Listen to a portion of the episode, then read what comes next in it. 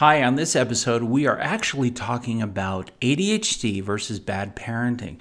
We're talking about whether or not ADHD awareness exists and this whole concept that ADHD is not a real disorder.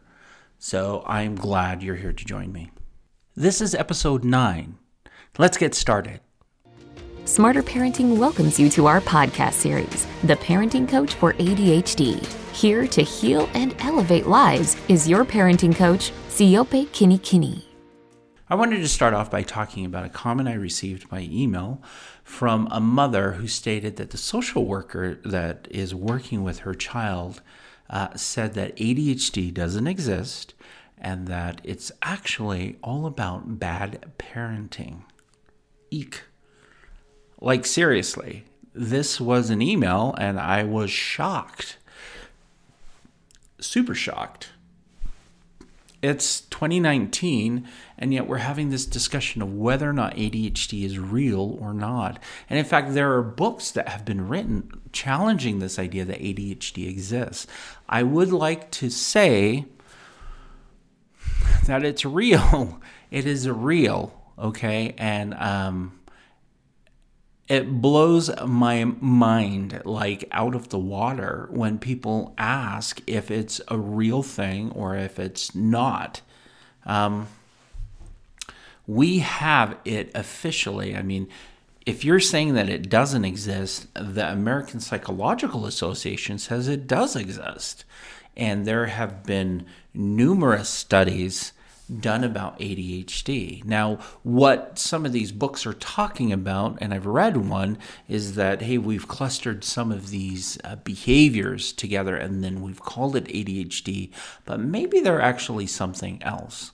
Now, these are just suggestions, and why these people, and some of them are physicians, why these people have credibility at all makes me wonder. Now, they're asking good questions, I feel, but at the same time, negating this idea that parents are not struggling and that everything is made up and that parents are awful parents because their children misbehave is a really detrimental thing to do to anybody. I mean, come on. You know, kids kids will behave the way that they're going to behave and we as parents do our best to help them grow into the adults they need to be but some of them have challenges and ADHD is can be a real challenge.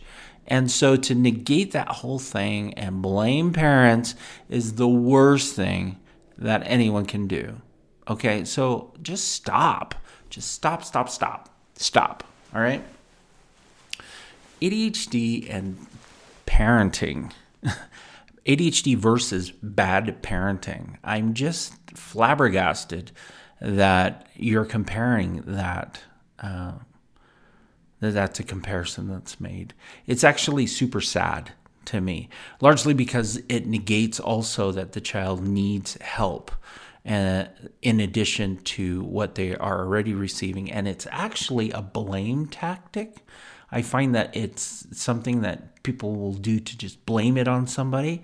Uh, we need to stop this shaming of parents and allow them to access the resources necessary to help their child succeed, right? Absolutely. Now, there are some who would argue that perhaps we've gone overboard with the diagnosis of ADHD. And the reality is is yeah, that's true. There is some reality to that in that diagnoses for ADHD needs to be done by a professional. And sometimes a kid receives the diagnosis largely because it's reported by the parents to the physician and the physician just accepts it, um, or from a teacher who says, yeah, well, this child is ADHD, classic ADHD, without doing any type of assessment or evaluation or long term um, observation of the child's behavior. So, yeah, I think it's gotten a bad rap over time, and I think that the uh, definition of ADHD has changed for different people depending on who you're talking to. For professionals, it's under a very specific symptomology.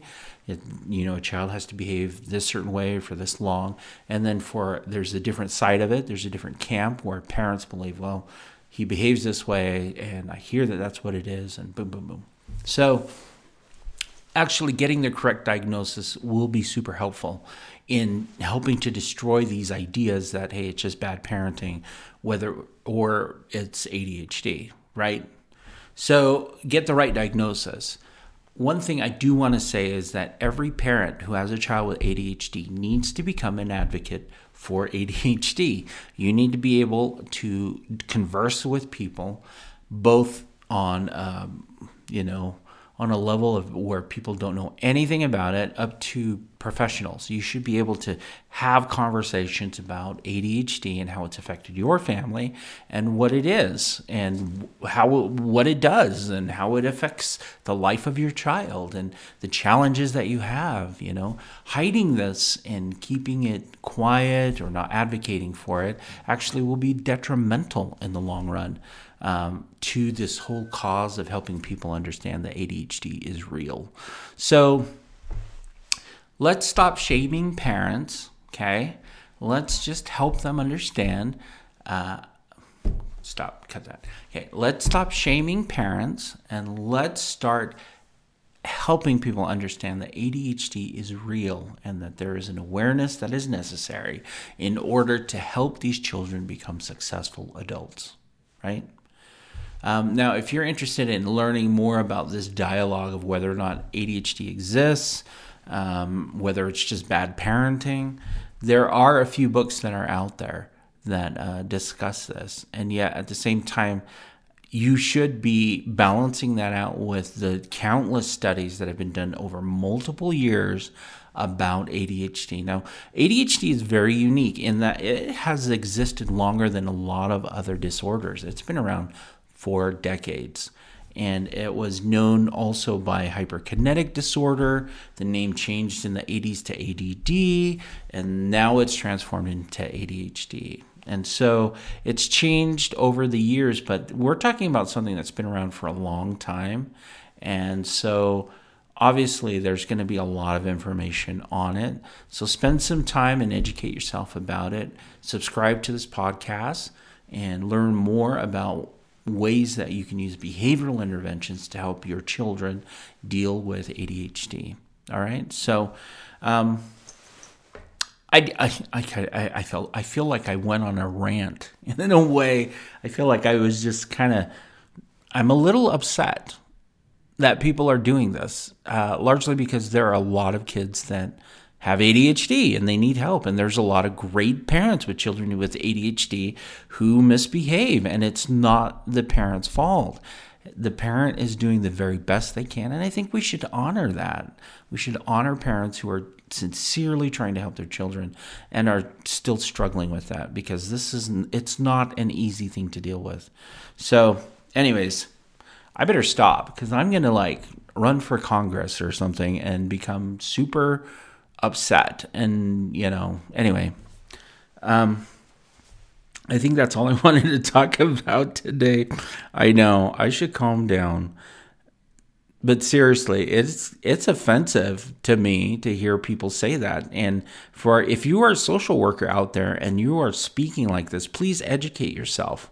Spend some time, educate yourself on the facts. Go through all the studies, read a book, you know, go to the manual where we have all the diagnoses listed there, and you will find that it is, in fact, a diagnosis that's inside the book, uh, the DSM for uh, people who are here in the United States, the DSM 5. So, educate yourself and understand, and please don't minimize parents and their efforts in helping their kids. Please don't do that. It's super not helpful and it's super destructive. Um, because it's it's painful. It's painful for them, uh, and it's painful for the child too. So that's it for me. If this has been helpful for you, f- feel free to subscribe. Please share this podcast with other people who have children who are struggling with ADHD or involved. Educate uh, additional people. Become an advocate for ADHD, uh, so we can raise awareness so people are aware of it. You know, and we don't minimize the struggle and the difficulties that a lot of parents and a lot of children experience while they try and navigate through these waters. All right. That's it from me. I will be back next week and we can talk some more about ADHD. All right. Have a good one.